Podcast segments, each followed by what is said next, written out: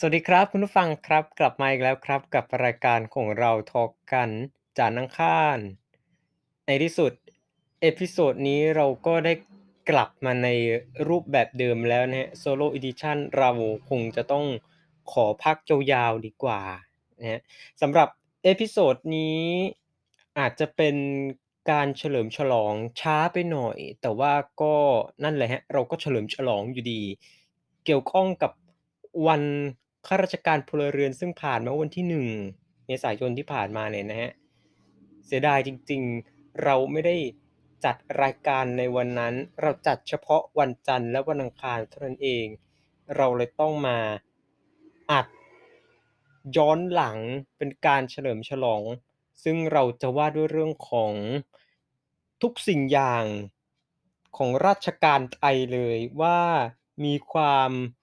ปาทังก้าปาจิโกะขนาดไหน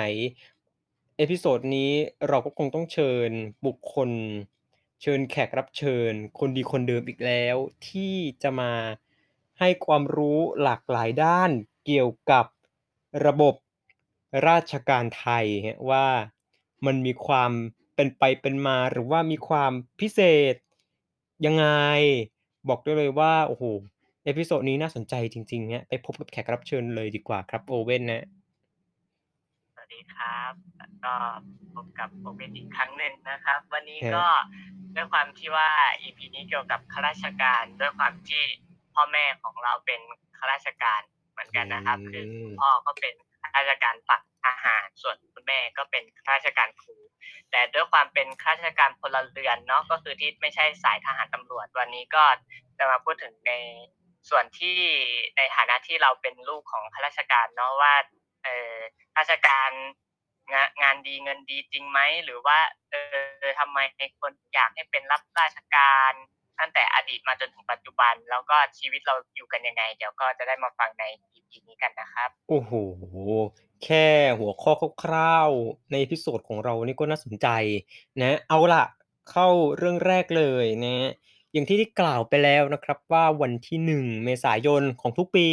ใช่ไหมฮะเป็นวันข้าราชการพลเรือนเพราะฉะนั้นเนี่ยมันก็จะต้องมีที่มาที่ไปแน่ๆเลยว่าเอ๊ะทำไมเขาถึงต้องมา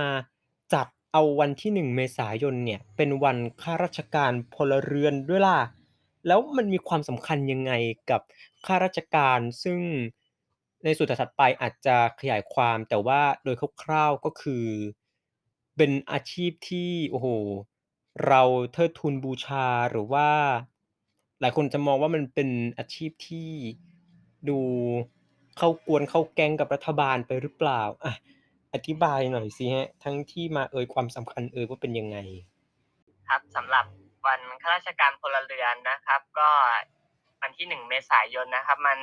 มีผลเนื่องจากว่าพรบ.ระเบียบข้าราชการพลเรือนเนาะก็คือมีการปฏิรูปปรับปรุงรูปแบบของระบบข้าราชการนะครับในสมัยรัชกาลที่7ก็คือพระบาทสมเด็จพระปกเกล้าเจ้าอยู่หัวโดยพระราชบัญญัตินี้เนาะเป็นการจัดระเบียบข้าราชการฝ่ายพลเรือนให้มีความเป็นมาตรฐานแล้วก็มีผลบังคับใช้ในวันที่1เมษายนปี2471เนาะก็เลยจึงถือเอาวันนี้เป็นวันข้าราชการพลเรือนตั้งแต่งานจริงๆก็เอามาเริ่มจริงๆก็คือในปี2522โดยก็จะมีแบบว่ามีการประกาศเกียรติคุณสดุดีข้าราชการดีเด่นวันนี้ในทุกๆปีมากันเองแล้วความสำคัญเลยของข้าราชการมันอะไรใดๆยังไงแน่นอนครับว่าอาชีพข้าราชการก็ตรงตามชื่อเนาะก็คือถ้าแปลตรงๆเอาง่ายๆก็คือเป็นผู้รับใช้ของงานราชการก็คืองานของแผ่นดินนะครับก็ถือว่ามีความสำคัญเพราะว่าการทำงานหลายๆอย่างเนาะมันก็ต้องมีภาครัฐภาคเอกชนแล้วก็มีภาคกึ่งด้วยก็คือรัฐวิสาหกิจฉะนั้นข้าราชการก็จึงมีส่วนสำคัญแล้วก็ถือได้ว่าเป็นอาชีพที่ทรงเกียรติทรงคุณค่านะครับได้รับการยกย่องเชิดชูจากสังคมเพราะฉะนั้นคือไม่ต้องอะไรเราจะเห็นได้ว่าจากค่านิยมในสมัยโบราณก็อยากจะให้ลูกได้รับราชการ ได้รับทำงานใกล้ชิดกับพระเจ้าแผ่นดินอย่างเงี้ยครับถ้าเป็นในสมัยโบราณเนาะการทำงานรับใช้ใกล้ชิดพระเจ้าแผ่นดินจะได้มียศถาบรรดาศักดิ์จะได้มีอำนาจมีตำแหน่งอะไรประมาณนี้ก็ถือว่าเป็นอาชีพที่ถ้าในสมัยก่อนก็ดูมีความใกล้ชิดกับพระมหากษัตริย์ถูกต้องไหมฮะแต่ในปัจจุบันนี้คงจะใกล้ชิดกับรัฐบาลแต่ละรัฐบาลมากกว่าถึงแม้ว่าอุ๊ยบางรัฐบาลอาจจะชอบไม่ชอบไม่รู้ละแต่เราก็ต้องทำงานรับใช้อยู่ดีในฐานะข้าราชการเมื่อสักครู่เห็นโอเว่นพูดถึงเรื่องของการให้บุตรหลานเนี่ยรับราชการค่านิยมนี้เนี่ยมันดีไม่ดีหรือว่ามีลักษณะอะไรใดๆยังไงที่แบบโอเว่นอยากจะเล่าไหมว่ามันยังไงคือจากการที่เราศึกษาแบบศึกษาจากสองรูปแบบนะคือหนึ่งศึกษาจากพวกวรรณคดีไทยในหลายๆเรื่องนะครับจะเห็นได้ว่าถ้าบ้านไหนมีลูกชายแล้วก็อยากจะให้ลูกชายเนี่ยไปเรียนที่วัดนะสมัยก่อนโรงเรียนยังไม่มีนะครับส่วนมากถ้าเด็กผู้ชายจะไปเรียนวิชาความรู้ก็ไปเรียนที่วัดแล้วก็ไปอาจจะมีการใช้ระบบอุปถัมภ์นิดนึงนะครับในการมีเส้นมีสายในการทำงานเพื่อเข้าทำงานในส่วนกลางในส่วนที่ใกล้ชิดกับองค์พระเจ้าแผ่นดินมากที่สุดครับอย่างเช่นพลายงามอย่างเงี้ยที่เป็นลูกของแผนใช่ไหมครับก็ได้ทำงานก็เรียนเก่งนะได้เรียนรู้วิชาจากคุณย่าทองประศรีเนาะย่าทองประศรีเรียนหนังสือจนเก่งจนชำนาญแล้วก็ด้วยความที่ว่าคุณพ่อนะก็คือคุณแผนเองก็ทำงานอยู่ในรั้วในวังเหมือนกันก็เลยผลักดันให้พลายงามเข้าวังแล้วก็ได้เป็นจมื่นวัยวรนาถที่ถือว่าเป็นองครักษ์นะถ้าเทียบกับปัจจุบันคือเป็นองครักษ์ของพระเจ้าแผ่นดินซึ่งก็ถือว่าเป็นความเท่อย่างหนึ่งในส่วนเรื่องค่านิยมการที่ให้ลูกหลานเข้ารับราชการก็อาจจะด้วยความเป็นอย่างที่บอกว่ามันเป็นอาชีพที่มีเกียรติยศมีศักดิ์ศรีเป็นอาชีพที่ทุกคนในสังคมยอมรับหมดว่าเป็นอาชีพที่พอมาเป็นในยุคสมัยนี้ก็จะพูดถึงว่าเป็นอาชีพที่มีสวัสดิการเป็นอาชีพที่มีความมั่นคงในเรื่องเงินเดือนเนาะมันจะไม่เหมือนพวกอาชีพอื่นทั่วไปที่เงินเดือนไม่ค่อยจะคงที่เนาะแต่ข้าราชการเนี่ยมีเงินที่มั่นคงเนาะก็คือไม่อดอยากอ่ะไม่อดอยากเพราะฉะนั้นเนี่ยก็พอมันมีสวัสดิการดีมีความมั่นคงการที่เอาบุตรหลานมาทำอาชีพข้าราชการก็คงจะอาจจะมองว่ามันก็มีความมั่นคงเงินเดือนดีถึงแม้ว่ามันอาจจะไม่ได้แบบพีคหรือว่าหาได้มากเป็นพิเศษแบบเป็นโบนัสอย่างพนักงานในบริษัททั่วไปใช่ไหมแต่ว่าคุณก็อาจจะคิดอย่างนี้ซึ่งเราก็ไม่สามารถตัดสินได้ใช่ไหมว่ามันจะถูกหรือว่าจะผิดเราไม่มีอำนาจมากขนาดนั้นทีนี้เนี่ยฮะในฐานะที่โอเว่นเองก็เอาละมีคุณพ่อคุณแม่เป็นถึงข้าราชการแต่ว่าคนละสายกันอยากให้พอเล่าถึงข้อดีข้อจำกัดข้อเสียอะไรต่างๆเกี่ยวกับอาชีพนี้หน่อยได้ไหมฮะว่ามันมีอะไรใดๆยังไงบ้างข้อดีเนี่ยคงรู้อยู่แล้วล่ะว่าสวัสดิการดีมีความมั่นคงใช่สวัสดิการดีทั้งค่าศึกษาเล่าเรียนทั้งการรักษาพยาบาลแล้วก็รวมไปถึงแบบว่าค่าใช้จ่ายสาธารณูปโภคอะไรบางอย่างอย่างเช่นฝั่งคุณพ่อเนี่ยได้รับพระราชทานเหรียญอะไรต่างๆที่เป็นเหรียญบำเหน็จบำนาญความดีความชอบถ้าเอาหลักฐานยืนยันว่าเรามีบัตรอันนี้เราก็เวลาขึ้นรถเมล์ที่กรุงเทพอ่ะเนาะเราก็จะให้จ่ายครึ่งนึงหรือว่าถ้าแต่งชุดเครื่องแบบก็ให้จ่ายครึ่งนึงประมาณนี้อ่ะเนาะใช่มั้ยในส่วนของข้อจำกัดนะส่วนข้อจำกัดของความเป็นข้าราชการก็คือจริงๆนะก็คือมันต้องประพฤติปฏิบัติตนให้อยู่ในกรอบอ่ะ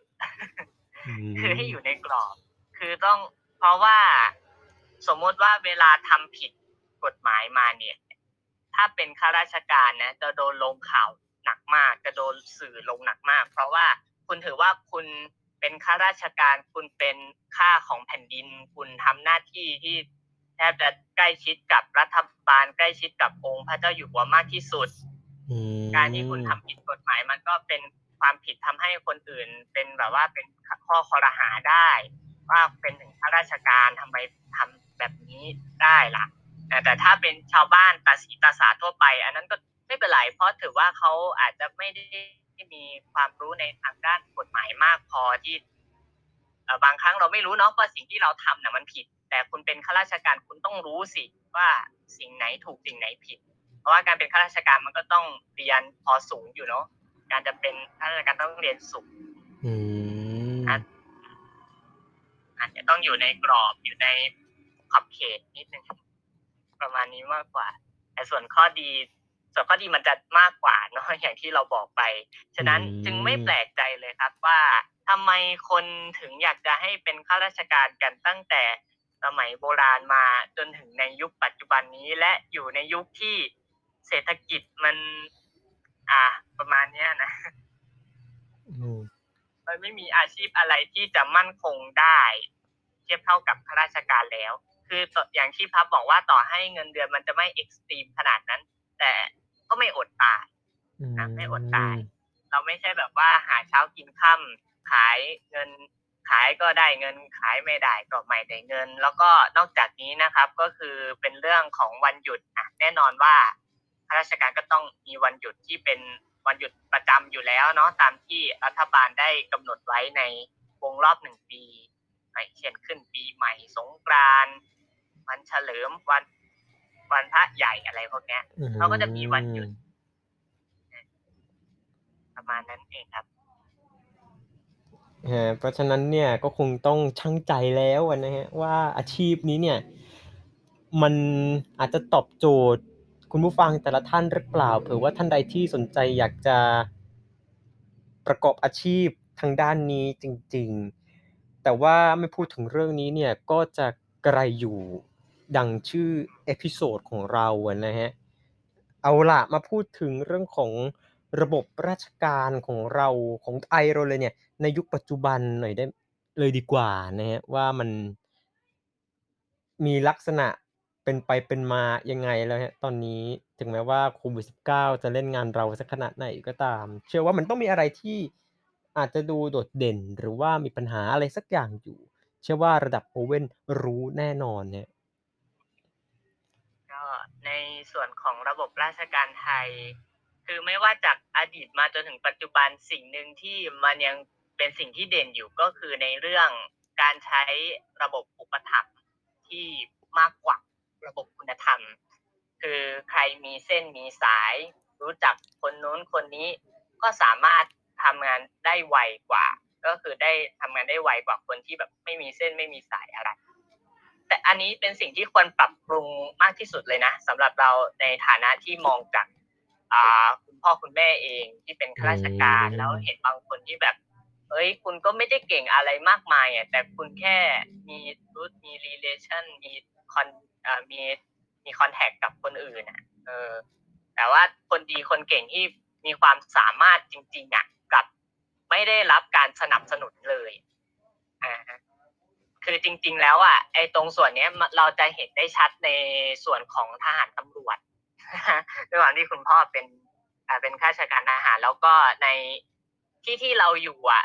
ก็เนาะเป็นถิ่นของทหารฉะนั้นพวกเด็กๆไม่ว่าจะเป็นเพื่อนเราหรือเป็นรุ่นน้องเราส่วนใหญ่แล้วอ่ะก็อยากเป็นทหารกันทั้งนั้นเลยมันก็จะเหมือนแบบว่ามีเราหลุดมาคนเดียวที่ไม่ได้อยากเป็นทหารเขาเลย เพราะว่าระบบอ่ะมันจะว่าไปก็ไม่ค่อยดีเท่าไหร่อ่ะแต่ในที่นี้เราก็จะขอพูดแค่ส่วนของพลเรือนเนาะแต่ทหารอันนั้นค่อยว่ากันในส่วนพลเรือนก็แน่นอนครับอุปถัมภ์มันก็มีแหละมันมีในแทบทุกที่เลยซึ่งเป็นสิ่งที่เรารู้สึกว่าอยากให้ปรับปรุงที่สุดเพราะถ้าสนับสนุนการใช้ระบบอุปถัมภ์เนี่ยเราก็จะไม่รู้ว่าคนที่เขาอุปถัมภ์มาเนี่ยเป็นคนที่เก่งจริงๆไหม ถ้าเป็นคนเก่งจริงๆอ่ะอาจจะพออนุโลมได้อ่ะแต่ถ้าเป็นคนที่ไม่ได้เก่งอะไรแต่ว่ามีคอนแทคมีอะไรแล้วอยู่ก็ได้งานขึ้นมาในขณะที่อีคนที่มีความสามารถจริงๆน่ะเขากลับไม่ได้ทำงานในสิ่งที่เขาอยากทำเลยมันก็จะเป็นความรู้สึกที่ไม่ค่อยนี่เท่าไหร่มันไม่ให้ความเป็นธรรมเลยอุตส่าห์ใช้เรียนจบความรู้ความสามารถตรงสายแล้วพอแต่สู้เส้นสายไม่ได้จะพูดประมาณนี้คือไม่ว่าเราจะไปถามใครคนไหนมันก็ต้องยอมรับแหละว่ามันเกิดขึ้นจริงๆนะครับมันเป็นเกิดขึ้นจริงๆในฐานะที่เราพ่อแม่เราก็เป็นญาติเราก็เป็นอย่างเงี้ยเราก็เห็นมาหมดว่ามันก็เป็นประมาณนี้สิ่งที่มันเด่นที่สุดก็คือในเรื่องระบบอุปถัมภ์ที่มากกว่าระบบคุณธรรมนะครับหน่วยงานทุกองค์กรได้ใช้ระบบคุณธรรมให้มากนะครับแล้วก็เราขอฝากอีกนิดนึงนะครับก็คือขออนุญาตนะครับนำกระแสดำรินะครับจากพระเจ้าอยู่หัวนะครับมาให้เป็นขวัญและกำลังใจให้กับข้าราชการทุกคนที่อาจจะฟังอยู่ณที่นี้นะครับเขาบอกว่าข้าราชการคือผู้ที่ทำงานเพื่อประโยชน์ผลประโยชน์ของประชาชนจึงจำเป็นต้องเข้าใจอย่างถ่องแท้ว่าสิ่งใดคือประโยชน์สมควรปฏิบัติและสิ่งใดไม่ใช่ประโยชน์ไม่สมควรปฏิบัติความเข้าใจทั้งนี้เป็นผลมาจากวิจารณญาณอันเที่ยงตรงถูกต้องซึ่งข้าราชการทุกคนควรจะได้ฝึกฝนและสร้างสมให้เป็นคุณสมบัติประจำตัวสืบไปนะครับก็ตามนี้สิ่งที่พระองค์ท่านฝากไว้นะครับก็ถ้าอยากให้ระบบราชการไทยดีก็อาจจะอยากเห็นการเปลี่ยนแปลงนะครับให้เข้ากับยุคสมัยมากขึ้นแล้วก็อยากให้เกิดความเท่าเทียมกันเนาะไม่ใช่ว่ามีเส้นมีสายแล้วทำงานได้อยากให้ข้าราชการเราได้มาจากความรู้ความสามารถจริงๆนะครับก็ได้แต่หวังนะครับว่าสักวันหนึ่งเรื่องของระบบราชการแบบนี้หรือว่าแบบอื่นที่อยากจะเจอเรื่องของเส้นสายเนี่ยคงจะต้องได้รับการแก้ไขได้เร็ววันสำหรับเอพิโซดนี้เราคงไม่ขยายความอะไรใดๆไปมากกว่านี้แล้วนะส่วนเอพิโซดหน้าเนี่ยก็คล้ายกับเอพิโซดนี้ไหมเราไม่รู้ฮะต้องติดตามรับฟังให้ได้อย่างเดียวเลยสวัสดีครับ